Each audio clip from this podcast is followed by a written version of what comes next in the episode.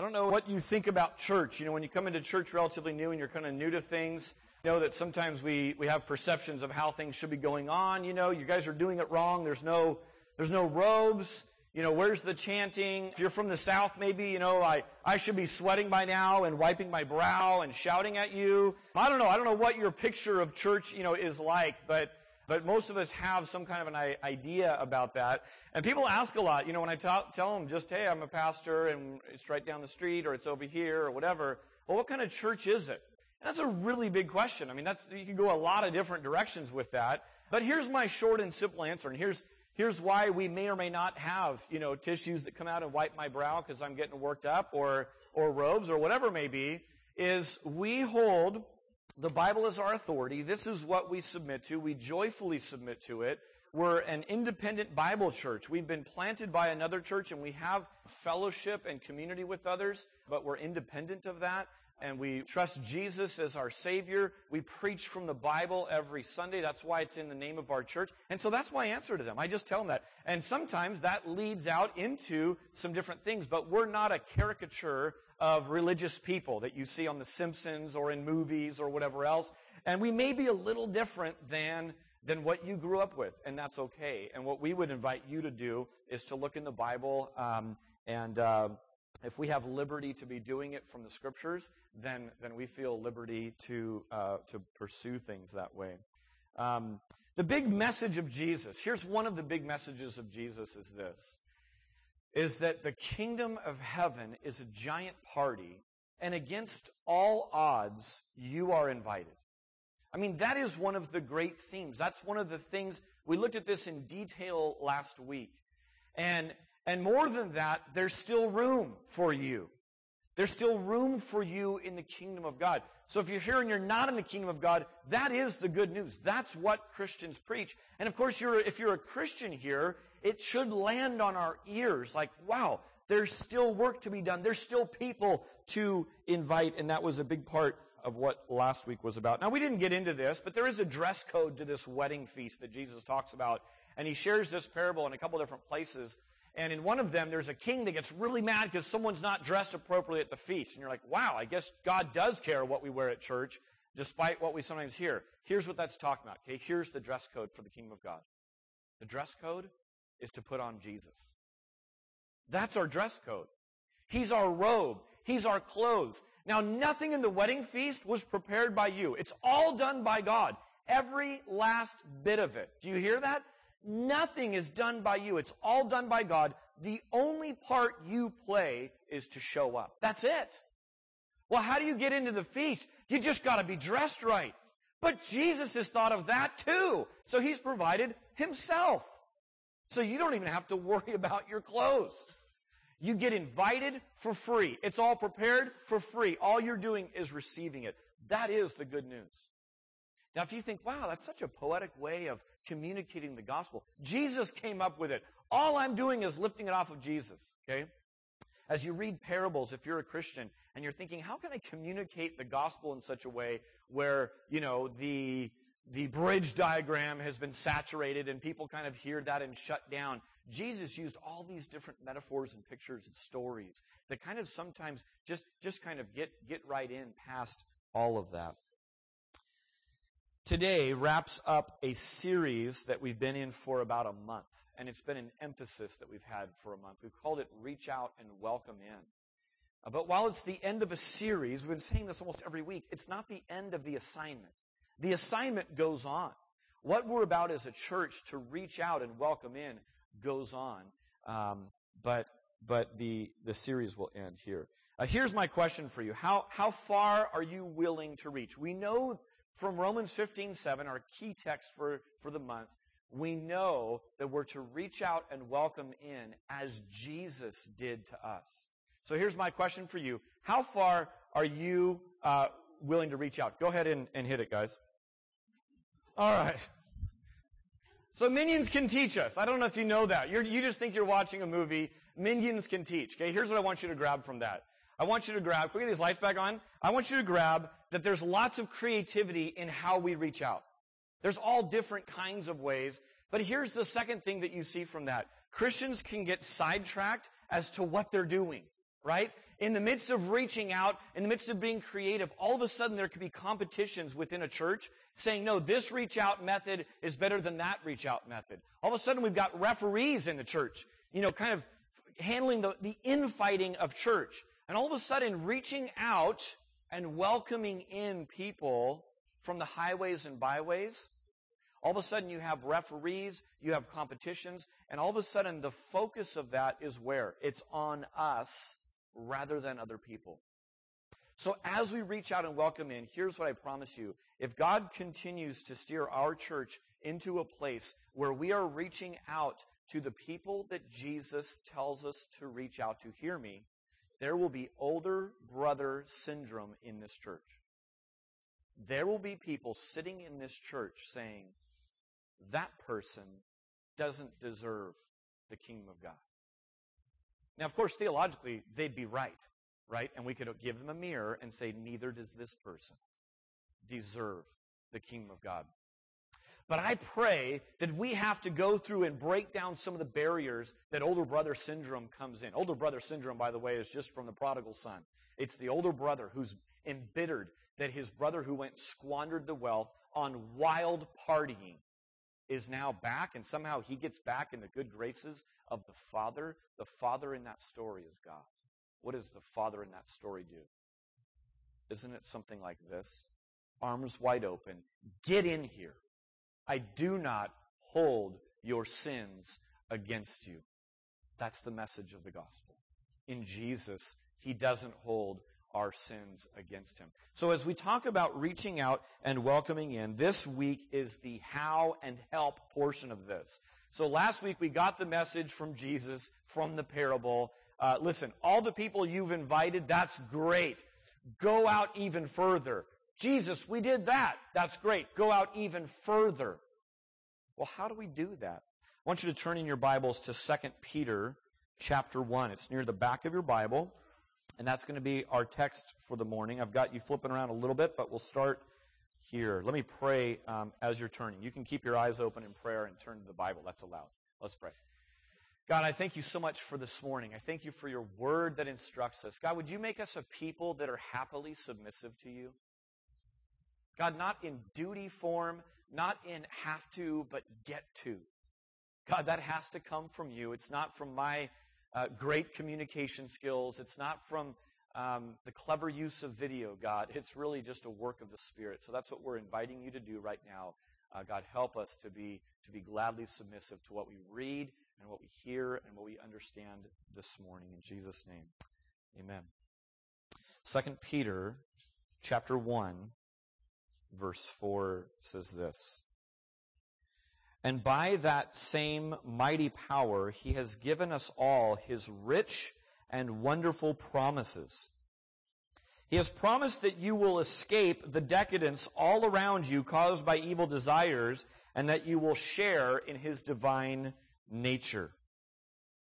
So make every effort, verse 5 says, to apply the benefits of these promises to your life. Make every effort to apply these promises, the, the benefits of these promises to your life. Stop there for a moment. To understand this passage and to be able to obey this passage, it, it presupposes that you understand and know what the promises of God even are. If you don't understand the promises of God, how can you possibly make every effort to apply the benefits of those promises to your life? So learning and understanding what God promises is really, really critical. So, what are the promises of God? Let me sh- shoot off a couple of to you. One is this God gives you life. Remember that Jesus promised eternal life? That's a promise from the mouth of God. God is the visible uh, picture of what, of what the invisible God is like. So he offers us eternal life. That's a promise of God. He promises that we'll be free from sin's grip. The truth will set you free. That's a promise from God that you'll be free. You used to have to do these things. Now you're freed from them. Now you actually have a choice.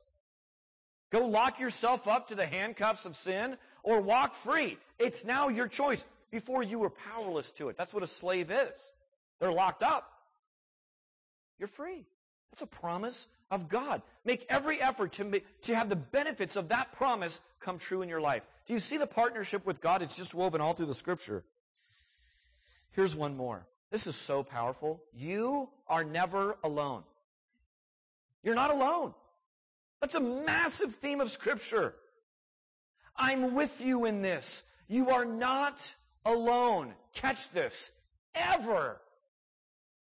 That's a massive promise of God. Friends, I long for you to know and memorize and understand what the promises of God are. I mean, these are some of the great truths that have comforted suffering saints, joyful saints through all the, you know, ups and downs of life is you just cling to the promises of God. But you have to know what they are. You have to know what the promises of God are. Let's keep going. It says, then, so if then, right? Conditional. If this stuff goes on, then this stuff's going to go on. You see the progression. Then your faith will produce a life of moral excellence. A life of moral excellence leads to knowing God better. Knowing God better leads to self-control. Self-control leads to patient endurance. And patient endurance leads to godliness. Godliness leads to love for other Christians. And finally, you will grow to have genuine love for everyone. The more you grow like this, the more you will become productive and useful in your knowledge of our Lord Jesus Christ. A question that every good preacher of the Word of God preaches should be this So what? We understand the knowledge. How does that apply? It's talking about application. How does this change your life? I'm not interested in week by week coming and dispersing biblical knowledge to you. You can go to seminary for that and pay tons of money. I'd rather take the Word of God and, and teach it, but then say, here's how it affects real life. What does it change in real life? It changes everything. Trusting and living in light of God's promises literally changes your life daily in very tangible and practical kinds of ways. Do you see what I have highlighted here? Love for other Christians and then genuine love for everyone. Have you caught our series? Remember what we started with? Reach out and welcome in. We spent two weeks talking about just loving the brethren. That means loving those who are already in the family of God. And then that begins to grow and spill out to say love for everyone. One of the things that we do as elders, one of the qualifications, think about this the way you figure out who should be leading the church, who should be shepherding the church. And when you look at that, you see the qualifications talk about is the man being a shepherd in his own family. That's what it's asking. It's asking that question.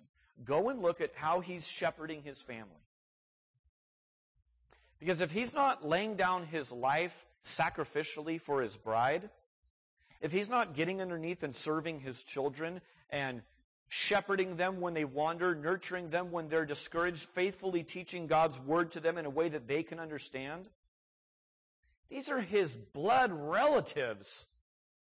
How's he going to go out for someone that he may or may not like in the church? So if he's doing it well here, then we'll say maybe he can be entrusted with the church of God, the, the people of God. So it is with us when we look at how love for other people grows. It grows. Do you see what it comes from? It comes from all these other things. It comes from a life that's been changed from the inside out.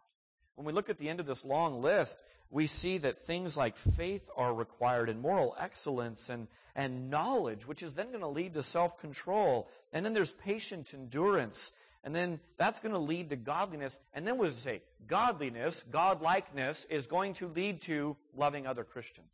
Because God loves his children. You're going to turn your eye on your siblings, your Christian siblings, in a different way, and it's going to be from God. Because God's forming himself in you. And then out of that, you're going to start to love strangers. People who are way different than you.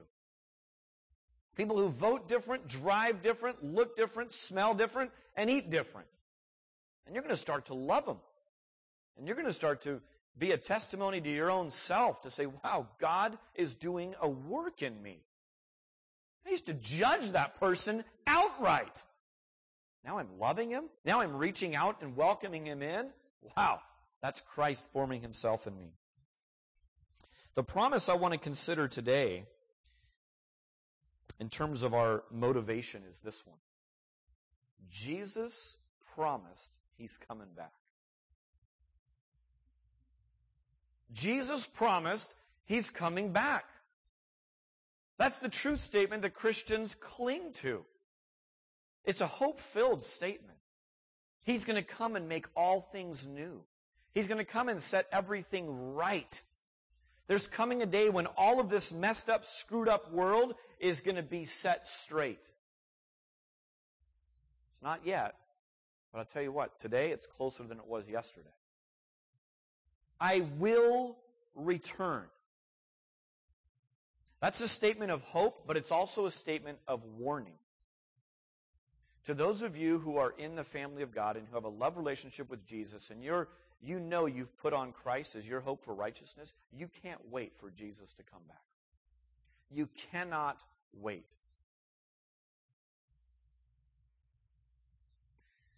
For those of you who have been told the truth and either outright rejected it or you're just trying to silence that voice that you think this is still really true.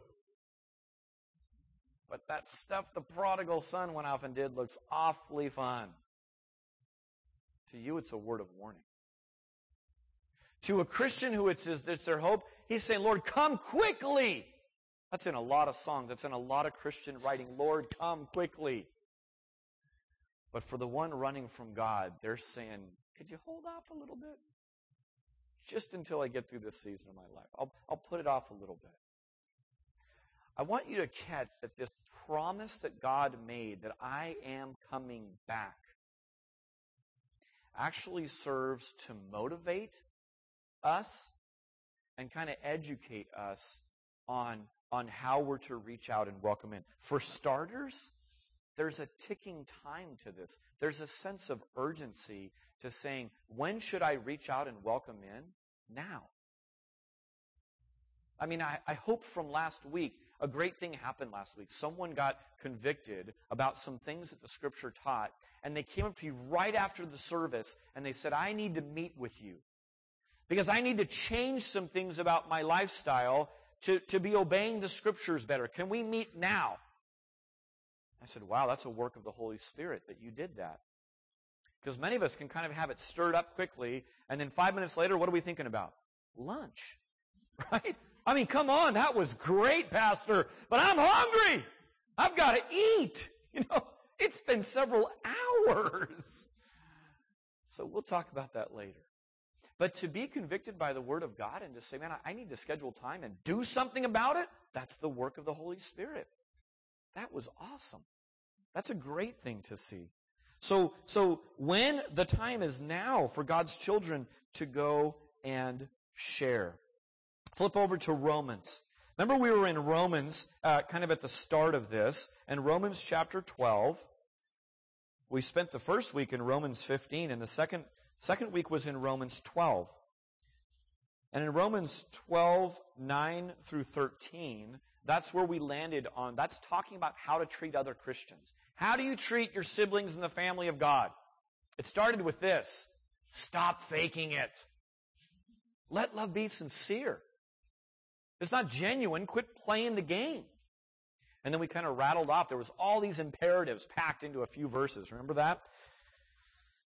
Here we're going to turn our attention now in verse 14 to those outside of the faith. Paul kind of starts with those inside the faith, and now he's turning his attention uh, as, to, as, to, how we're going to, to, um, to, to treat people outside the faith. So with this promise of Jesus is coming back, okay, as kind of a backdrop, we say this Jesus is coming back, therefore we will do these following things with other people. Here it is, Romans chapter 12, verse 14. Therefore we will bless those who persecute you. Bless and do not curse them. Rejoice with those who rejoice. Weep with those who weep. Live in harmony with one another. Do not be haughty, but associate with the lowly. Never be wise in your own sight. Repay no one evil for evil, but give thought to do what is honorable in the sight of all. If possible, so far as it depends on you, live peaceably with all. Is there not plenty to do in that verse for the rest of our life? I mean, you will need to work on this for the rest of your life. You know why? Because you're going to meet new people. Just about the time you figured out with the people you know currently, there's going to be a new person. And you're like, oh, I just got my life in order where I'm living peaceably so far as it depends on me with everyone. And then they join next to me? Man. And Romans 12, 9 through 18 are passages just talking about how to love one another. There is so much need for you to be on your prayer and ask the grace of God to transform your wicked heart when you read those passages. It shows you just the need you have, no matter how far along we are in the journey. So we love this way. We welcome this way because Jesus did it first. He showed us how to do it. And in showing us how to do it, He actually empowers us how to do it. All right, if you're taking notes, just write down Acts 17. You don't need to turn there. But in Acts 17, starting in verse 22, Paul is going to illustrate doing this really, really well. He is a guy who lived every day of his life, from what we can gather, convinced that Jesus was saying the truth when he said, I'm coming back. And Paul saw it as a great comfort. And what can people do to me? I mean, if you kill me, I'm with Jesus. But if I'm here, I get to keep warning people and teaching people and showing people about Jesus. Don't you hate to be Paul's captor? You're like, mm, bummer. What do we do? I mean, he lived his life utterly convinced Jesus is coming back. So the benefits of that promise were being used in his life to, to move the gospel forward. So God fills him up with courage to share well in this public place. And I'll kind of recap the story for you. It basically says this. He goes along and he wanders through and he sees all these religion things set up. All these idols to other gods. And Paul goes and does what he can do. He affirms, he, he makes agreements with that which, with, with which he can make agreements with.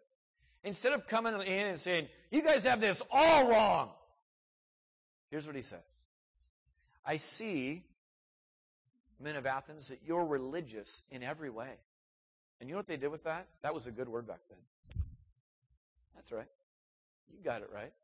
We are religious. It was a compliment. He was coming in and making a truth statement. I see that you're religious in every way. And then he says this Hey, I found this one idol. Paul's been walking through the culture. He's not hidden out in the Christian sub ghetto, right? And he finds this altar to the unknown God, and he says, Hey, that which you worship unknowingly, let me tell you about him. He's the God that made every single thing that you see. And he begins, he begins to show who God is to these people. And then he says this in Acts 17 27. He says, God did this. He created all this stuff, all this scene is done so it would turn your attention to the unseen. God did this so that men would seek him and perhaps reach out for him and find him, catch this, though he is not far from any one of us. This is Paul not just leaving flyers, welcoming, welcoming them to a potluck next month at his church. This is Paul going in and loving people enough, caring about people enough to kind of study what's important to these people. Belief always drives your behavior, right? What do they believe? What are they getting out of this? And then he just begins to preach them. He starts with something that's common to everyone. Hey, all the stuff you see, how do you think it got there? There's a creator. And then he moves it into this, this thing, right? And he says that God is not far from each one of us. You know that every Christian has at least that one person in their life where they say this that person is so far from God. You have one of those? Most of us have several of those, right? It's that person that if they got saved and pro- proclaimed the name of Jesus, you would have to have someone give you water in 10 minutes because you'd be passed out on the ground. I mean, you'd be just shocked. Why? Because they are so far from God. Here's my question for you um, Are they related to any Christians? And you're like, uh, yeah, it's my uncle. Guess what? Then God is close. Do they live near any Christians? Uh, yeah, that guy I'm talking about, he's my next door neighbor. Well, then God's not far from them at all. God's close. Not far from God. Do they even know any Christians? Uh, yeah, it's my manager at work. Well, well, then God's not far from them. Do you get it? The reason God is not far from each one of us is because He has a remnant. He has a people, and it's you. And you are near these people. They are so far from me as the pastor. They're so far from sitting in a church quietly for an hour. But they're not far from God. Here's another promise. You're never alone because the Spirit of Christ dwells in you. So quite literally, God is close to them in you being close to them. So I want you to rethink. I need to rethink that person who's so far from God. Wow, God, but I know them. I live next to them. I work for them. I'm related to them. Maybe there's a reason for that. All right. Here's some really practical hows. I want to take you back two weeks because there were some hurdles to relationships about how, how to just kill things before they even begin. And they apply not just to siblings in the family of God, but to people outside of, of, of the faith, outside of the family of God. Here they are very, very quickly. These are hurdles um, that, that will cause blockage with you. The first one is sin. If there is sin in a relationship, what happens is that begins to build a brick wall. And you go, we can't feel close. It feels like a brick wall. That's because there's sin there. That's what that is. When you lie to other people and that comes out, that's sin. The sin's been there all along. There's a certain blockage because I'm now diverting energy saying, I hope Troy doesn't find out that I'm lying. Now it's found out. Now it's from his end too. And he goes, wow, there's distrust. There's lying. That's a wall, right? Betrayal goes on there. Greed goes on there. Pride goes on there. Selfishness is in there. Those are just things that, that build up walls. So when there's sin, it's hard to build relationship. Isn't it beautiful that Christ's victory on the cross, it not only removes the power of sin, but it removes the effects of sin in our life. Therefore, a husband and wife can relate to each other on a brand new way. Father and daughter can, can reconcile and apply the gospel in a brand new way. So sin is the, the first one. The second one is just relational sloppiness. Very quickly, this is already knowing what to do, you just don't do it. You're just being careless in your relationship. You don't need another book on how to relate to people. People, people don't like being lied to. You don't need a book for that, right? People like being affirmed. Really? Need a seminar. I don't know how to know that. So relational sloppiness is not, it's not like you need more information. You're just not doing what you already know. It's not being careful because we take people for granted. Relational clumsiness is the unexplained weakness at inopportune time. It's the dropsies. You just drop stuff and you're like, oh, that was the wrong thing to say in this moment. I wished I had dropped a plate because I think that'd be easier to kind of glue back together than what I just said. Oops. Um, accidents happen, but they still hurt, remember? This happens in my house almost daily. Yesterday. Almost as if on cue. Eli comes down crying. Cassie comes down behind her. I said I was sorry! She wanted the judicial part, right? I'm in the clear. Sign off my ticket. I said, Cassie, give the little kid a hug. It still hurts. The accident was he flew off the bed. Now, I wasn't up there. I'm not sure exactly how it went down. But falling off the bed when you're three is like jumping off the roof, okay? So it's, it's painful. Give the kid a hug. All he wanted was a hug. So accidents happen, but they still hurt. And what you do next time is you slow down. Be a little more careful next time. You learn from accidents, right? Number four is relational ignorance. Sometimes you just have no idea what's happening. I mean, this happens all the time in relationships. I think, I think something big is going on right now. I just don't know what. I don't know what's happening, you know? And you're just there and, and, and I would say this, that, that as you're in relationship with people, you don't ding people for them not having that, you know, not having that information. Right? There's just ignorance that goes on. And you will go through life and you will just not connect with certain people. You're like, man, I try to understand that person. It's just so hard. So relational ignorance. So those all apply, whether you're talking about the family of God or whether you're saying, man, I want to go out and I want to, I want to reach out and welcome into the highways and byways. I'm going to keep doing it to my family and friends, but man, God, push me further. Here, here are some, here's some action items for you. I just want to give you four quick action items. The first one is to pray. We aren't God. We can't change people. The goal is not to invite them to church and get them to church and you go, yippee, they're in church. Who cares? We could all give out $20 every week and people would come to church. That's not the goal. The goal is life transformation, which you can't accomplish. So that's why I start with prayer. 1 Timothy chapter 2, verse 1 says this. First of all, then, I urge that supplications, prayers, intercessions, and thanksgivings, those are all different kinds of praying, by the way, be made for all people all people. And then he goes on to say they, this This is good and it is pleasing in the sight of God our Savior, who desires that all people be saved and come to the knowledge of Him. Do you know who we're to pray for? Everyone.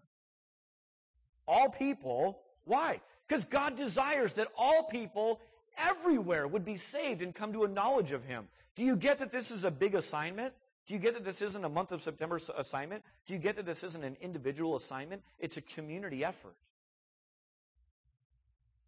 So pray for all kinds of people. There are people you never pray for. They just aren't. One of the ways you do is you start to educate yourself. One of the things that we have in the back right here is a whole a whole board dedicated to these children in Ethiopia that many of us in this room sponsor through World Vision. We're coming up in a couple of months on Orphan Sunday, and we're going to be talking some more about that. But, but the way that you start caring for people that you never pray for is you start to learn about them. If you're not personally friends with some missionaries, I will send you just some little updates that friends of mine around the world send to me. And when I read those, I remember, oh yeah, life is a little different on the mission field in that particular country. God, I'm going to pray for those brothers and sisters there.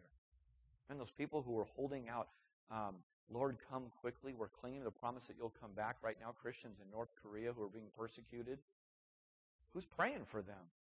If I'm in a prison cell there, I'm going, certainly my brothers and sisters who are free to pray and practice, you know, the, their faith openly, surely they're praying for us. So, so pray for all kinds of people. Pray for all kinds of people that would be saved, that would come to faith in Him. So that's the, that's the first one. Number two is this get clear on what is being offered. There's nothing worse than offering what God doesn't offer. I've heard people sharing their faith on a bus or on a plane before, and I start praying for them. God, would you just fill them up with the words that need to be heard in this circle? And then I start going, uh, uh no, no, no. Oh, no. What? No. That's not true at all. What? What? Like, I guess I got to get involved. Like, that's not true at all. I mean, it gets really weird when people start, you know, the, the gospel is good news. It's actually great news, but it's God's good news. It's not man's good news. If we all invented the gospel, it would involve something that we really enjoy, right? John Thomas likes to ride motocross. So for him, he's like, yeah, if you become a Christian, you get to ride motocross as much as you want. And you never get hurt. really? Did God say that? Yeah, dude, it's in the good book. Oh, okay. I mean, man's good news gets skewed toward man, right? It's God's good news. Offer what God does. That's why we get really clear on what God promised and what He didn't. God helps those who helps themselves. That's, yeah, like, it's like Franklin Roosevelt or something. Like, look that up. That's not God. It's actually opposite of that. The only one who gets God's help are those who realize they can't help themselves. That's what I think the Beatitudes are talking about. So we get really clear on what we're offering. Because if not, what happens is we, we begin to offer things that aren't really true. All right, number three is this. We get clear on how we are to offer it. You're taking notes, just write down 2 Corinthians 4. 2 Corinthians 4, 1 to 6 say this. Therefore, having this ministry, by the mercy of God, we do not lose heart. Catch this. The ministry you have to go and, and be a reconciler of God for people is, is being sent by God. It's by the mercy of God that you're in the know to come and bring people to Jesus. So we don't lose heart in that. He goes on to say this, but we have renounced disgraceful, underhanded ways. We refuse to practice cunning or to tamper with God's word, but by the open statement of truth, we, we would commend ourselves to everyone's conscience in the sight of God. As you go out and share the gospel, get clear on what the gospel is, and then get clear on how we're to do it. The truth doesn't need tricks or help. We don't need to add to God's word. We don't need to, we don't need to come up with fancy new ways to say it. It's the truth. Offer it plainly. Just tell it plainly. He finally goes on to say this For what we proclaim is not ourselves, but Jesus Christ as Lord, with ourselves as your servants for Jesus' sake. We're not here to tell you our glowing testimony. Christians think that their testimony means here's how terrible I was, here's how great I am now. Oh, but I mean, God gets the credit. That's right. I almost forget that part. Well, let's get back to me being great. Um, here's how good my life is. I mean, I mean, and then what happens is this. Guess what? As a Christian, you have marital problems. As a Christian, you have parenting problems. As a Christian, you have financial problems. As a Christian, you make really stupid career choices. As a Christian, you are tempted by the most vile of sins. And sometimes, maybe often, you fall and stumble. Well, if our Christian testimony is here's how great life is with God, because all our problems go away, because I'm not clear on the gospel at all, what am I now doing? I'm on the path to hypocrisy. Right? I've got to cover that stuff up. I don't want to drag Christ's name through the mud. We better have a perfect household. We better have a perfect career. We better never struggle with those things. So it leads to all kinds of wacky stuff. We get clear on how we're to offer it. Hey, here's the truth of the matter. You want to know the truth of the matter? I struggle. And, and I even know better. God set me free. I've got a choice now. I used to have no choice. But now I have a choice, and sometimes I go back and willingly lock myself up to the handcuffs of sin. God's mercies are new every morning. And when I confess, He's faithful and just to cleanse me and purify me and forgive me for my sin. Praise God. That's the truth. Brother, sister, you need that. That's good news. That's not God comes for those who are cleaned up and perfect. That's someone saying, I think I could use a God like that. So when we try to help God by adding to His Word, by doing these different things, it's problematic. Uh, number four is this go out and welcome in. The last part of it, just go do it, right? Go to the poor, the sick, the least likely you think that, that you'd uh, think would come to Christ and invite them. Remember, it's not to the exclusion of family, friends, coworkers, and neighbors. It's in addition to. You've probably already tapped that source, though. Just had a conversation with someone this week, and, and I, I, I totally thought of this passage. I thought, wow, they're the person who essentially was giving me a lame excuse. They weren't ready for it. With all of these, I would say this be proactive, with an emphasis on the active and not the pro. Sometimes we think, oh, I'm not a pro, so I'm not going to go do stuff. I would say, go, go do stuff. Get out there and start walking by faith, and God will, will move in those things. All right, there's a handful of opportunities that I want to say to just give you some really practical tips. Love Inc., these are some ways to reach out and welcome them. Because I could stand up here all day and berate people. When I first took over this one youth group, there was a handful of kids there. I kept saying, invite your non-Christian friends, invite your non-Christian friends. Hey, get out there and invite your non-Christian friends. Finally, this one kid was like, uh, Dave, yeah, uh, we don't have any non-Christian friends. I go, really? They said, yeah. Most of us are homeschool or private school, and many of us have just grown up with, with Christians. I said, you have no non-Christian friends. Oh, I should quit beating you up about not inviting non-Christian friends, huh? Yeah, that might be good. You know, I mean, just let's just say it. So, So I can say all you want, reach out and go welcome someone. Some of you will go, cool, Dave mentioned that there's homeless people that sometimes live under the bridge at Almaden and Branham, true story. I'm going to go down there uh, with a partner and go, go check things out, and I'm going to go bring the gospel to them. I would say that's a sliver of you. I don't think most of you are going to go do that. So what I want to do is I want to offer you some um, some steps toward that. Okay, here's a couple of opportunities. One is Love Inc. If you serve with Love Inc. or have served with Love Inc. before, would you just stand up for a moment? Stand up if you've been a part of loving. Okay, stay standing for a moment. I want these people to stay standing because of this. There is a movement going on. God is doing things in our church um, all the time. And we don't stand up here and talk a whole ton about it, partly because we're not supposed to know what our left hand is doing from the right hand. God's just doing it.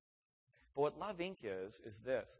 We, Love Inc. said this. They said, man, if there were tangible needs within our community that were legitimate, and someone took the time to go find out, is this really a, like a legitimate need or not, I bet there are Christians who would joyfully go and meet those needs if we could just connect the, the dots for them.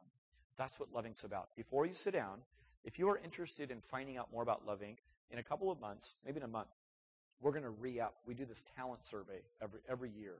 And what we do is we say, if you fill it out one year, we're not just going to keep calling you for the next 25 years. That stinks. We're going to do it every year.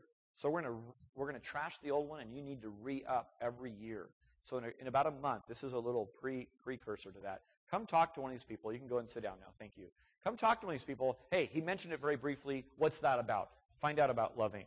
Here's the second one. The second one is Guadalupe Kids Club. There's an elementary school um, a few miles that way, just a couple of miles. Sharon Adam uh, heads that up. Just raise your hand for a second, Sharon. She will be more than happy to talk to you more about that, but they need people um, uh, as, as a part of that. There's already a lot of people who are serving from our church in this. This is an open window of time right now where, where our public schools are saying it is okay to come and, and be doing these kids clubs that openly and blatantly share the, the Christian gospel. How many are coming to club right now? 56 kids are coming from, from this, from this elementary school. Um, and it's an open door. It won't be there forever time's ticking on, on this kind of stuff. So come talk to Sharon if that's your if that's your gig. And there's all kinds of different roles for that.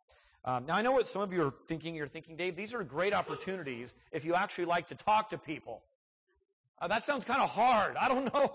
I don't really like that. I live in the Silicon Valley because we've invented all these technologies where I don't have to talk to people. In fact, this is the one time of the week I've actually got to be with people. Those seem hard. Do you have anything else? I do. Okay, here they are. Um, technology um, is is um, is able to be used for huge, huge evil, and there's all kinds of news stories about all these things that are going on with technology and the evil that goes on with it, and it's also a massively, uh, somewhat untapped tool for the gospel to spread. I want to give you a couple of quick ideas about how you can reach out and welcome in nameless people that you may never know you have an impact on. But if you would go with me on a cold December day, which many of you have, and walk around our neighborhoods just to knock on doors, introduce ourselves, invite people to a blood drive, whatever we've done in the past, how, how easy is it to, to carve out 15 minutes once a week and think in terms of like, you know, a little computer evangelist. Go, what could I do to use my phone, my tablet, my computer for the glory of God? Here's, here's a couple of things, okay? Um, one is a, a, um, a service called Yelp. How many of you use Yelp and know what I'm talking about when I say that, okay? Um, there are many people. I met a guy last, last week right here. How did you find out about us? I always ask, how did you hear about the church? And I would say at least 50% um, have found us online. And if you didn't find us online, if you see the church before you come, you're going to check us out online. Um, one of the things that you can do, and I don't want to manipulate this, okay, but many of you in this room are very excited about our church. You are very excited about the things God is doing at our church. Would you please Yelp about it? Would you go and just write a review? If you think our church stinks, don't Yelp. No, I'm kidding. You, you can write that too, right? But if the only two people, I, I went and did a Yelp review of a lot of churches in the area. A lot of them had like the pastor writing. That's it. One review. And then it's like, I think he gave himself four stars because five would be a little awkward. I mean, it's just kind of weird. But, but if you're excited about that, don't you do that? I mean, when I travel, I go, I've actually, go, I, I go to restaurants all the time based on a Yelp review. because someone's excited about it. Just, just Yelp, just Yelp our church. That would be a huge thing. A second thing um, would be uh, would be Facebook. If you just like our Facebook page, that begins to kind of communicate that, thing, that, that, that, some things are going on. A handful of you have done a great job. Every time we had an event of any kind, hey, we're doing Operation Christmas Child. Hey, we're doing World Vision. Hey, we have a, two services come up that are focused on this, whatever. And you just post it on your page, and that just begins to kind of keep a, a, a presence there. Every one of our services um, are recorded. If there's a sermon that has been particularly moving to you, share it. Just click share on that with some people. And again, that just that just is a way. I mean, God has this way of networking. Think about how you came to Christ. Someone reached out. And there's some weird story. This guy shared at men's group on Thursday. It was awesome. He, he just said, man, there was this, this invite that came. I didn't respond to it right away. It, it, took a long time, but it was that invite, that little network in that, that kind of came in. Um, Finally, there's something that, that's new to me, but it's called nextdoor.com, and I, I joined it. It's a way, it's basically a way for you to have kind of Facebook with your community, your local neighborhood. And, um, and a, a, pastor buddy of mine told me about this, and it's a way just, um, just to be involved with your neighbors. It used to be that you'd walk next door and ask to borrow a chainsaw. I still do, because uh, I'm old school that way. But um, you used to see your neighbors walking around, used to, to know them by name. And what happens is, this is a tool to just be able to kind of get, get to know your neighbors. And so um, I went on and joined, and in a relatively small rectangle surrounding uh, Reed Elementary School, there are something like 3,000 people that are involved in this. I was like, wow, that's crazy. And so, and so people are able to just start posting some different things and just getting to know your neighbors that way. Um, so, so I would say show some tact. Don't go in there right away and be the Christian crusader and, you know, just turn it into that. But, but just as a means to just say, man, I care about what's going on in our neighborhood. Let's make this a stronger neighborhood just by kind of knowing each other. Um, all right. Some of you are going, okay, I hate talking to people. Um, I don't really, I'm not really good at all that technology stuff. Um, I've got, I've got one for you. Okay, it's chili. Now, um, you see chili and you're like, chili? You're like, man, I have to cook? No. Do you know how to eat chili? Okay? If you were a guy and you know how to eat chili, then there's a, there's a tool for you. Okay? I mean, we, we've really brought this from the hard down to the very base level, okay? Um, we are doing this, uh, we're, we're going to partner with, with Bayside Church over by Willow Glen High School, and he is just doing a, a chili cook-off. He's saying, hey, pair up and make some chili. We're going to have a chili competition. We're going to bring in an NFL star. It's going to be kind of a safe, simple place to have the gospel shared. Uh, we're going to get together and eat the chili, and then we're done. That's it. So if you know how to eat chili, there's ways to, to reach out. So like the minions, right, there's all kinds of different creative ways that I'm not mentioning. I'm mentioning four just to kind of get the ball rolling. Band, if you could come on up, um, we're gonna we're gonna keep singing. Um, by the way, you ought to know that our youth right now, the junior hires and high schoolers, are reaching out and welcoming in. Right now, they're about two miles that way at Lincoln Glen Manor. It's a it's a home for older people who are shut-ins and they are bringing church to those people. So that's where our high schooler and, junior high, every fifth Sunday, Ben and his team of leaders takes them off site to go do something. So students are giving testimony, students are leading the worship, um, and you can be praying for them right now. But, but what an awesome example just of, of bringing church to people who aren't uh, sitting in our midst. I wrap up with this one verse. 1 Thessalonians chapter 3 says this, And may the Lord make your love for one another and for all people. There it is. Your love for one another within the church and for all people. Grow and overflow, just as our love for you overflows. May He, as a result, make your hearts strong, blameless, and holy as you stand before God our Father. When our Lord Jesus comes again with all His holy people. Do you see it all tied up right there? There He is. I'm coming back. There's an end date to all of this. There's going to come a day when mourning's going to just break forth. But for right now, grow and overflow in your love for one another and your love for all people. That's what we're talking about. God, thank you so much for the, the spurrings that you put on our heart, God, for the conviction that you put on our heart, for the things that you're doing in us, God. I thank you that there are people sitting in this room uh, that, that maybe not so long ago would never have been caught dead opening themselves up and relating to people. God, I thank you for the many who jumped in, who took us up on the on ramp idea and joined a community group this week. God, that's just, incredible to see that. We see that as you advancing your kingdom in our midst. I pray for community group leaders this week that, that they would nurture and care for well the lives of people who are coming in and entrusting an hour and a half of their midweek to them. God, I pray that you would grow us up in our mission. We want to complete it. We want to be found faithful. We want to look forward to and hasten the day that you come back. Help us to live for that uh, even today. In Jesus' name we pray.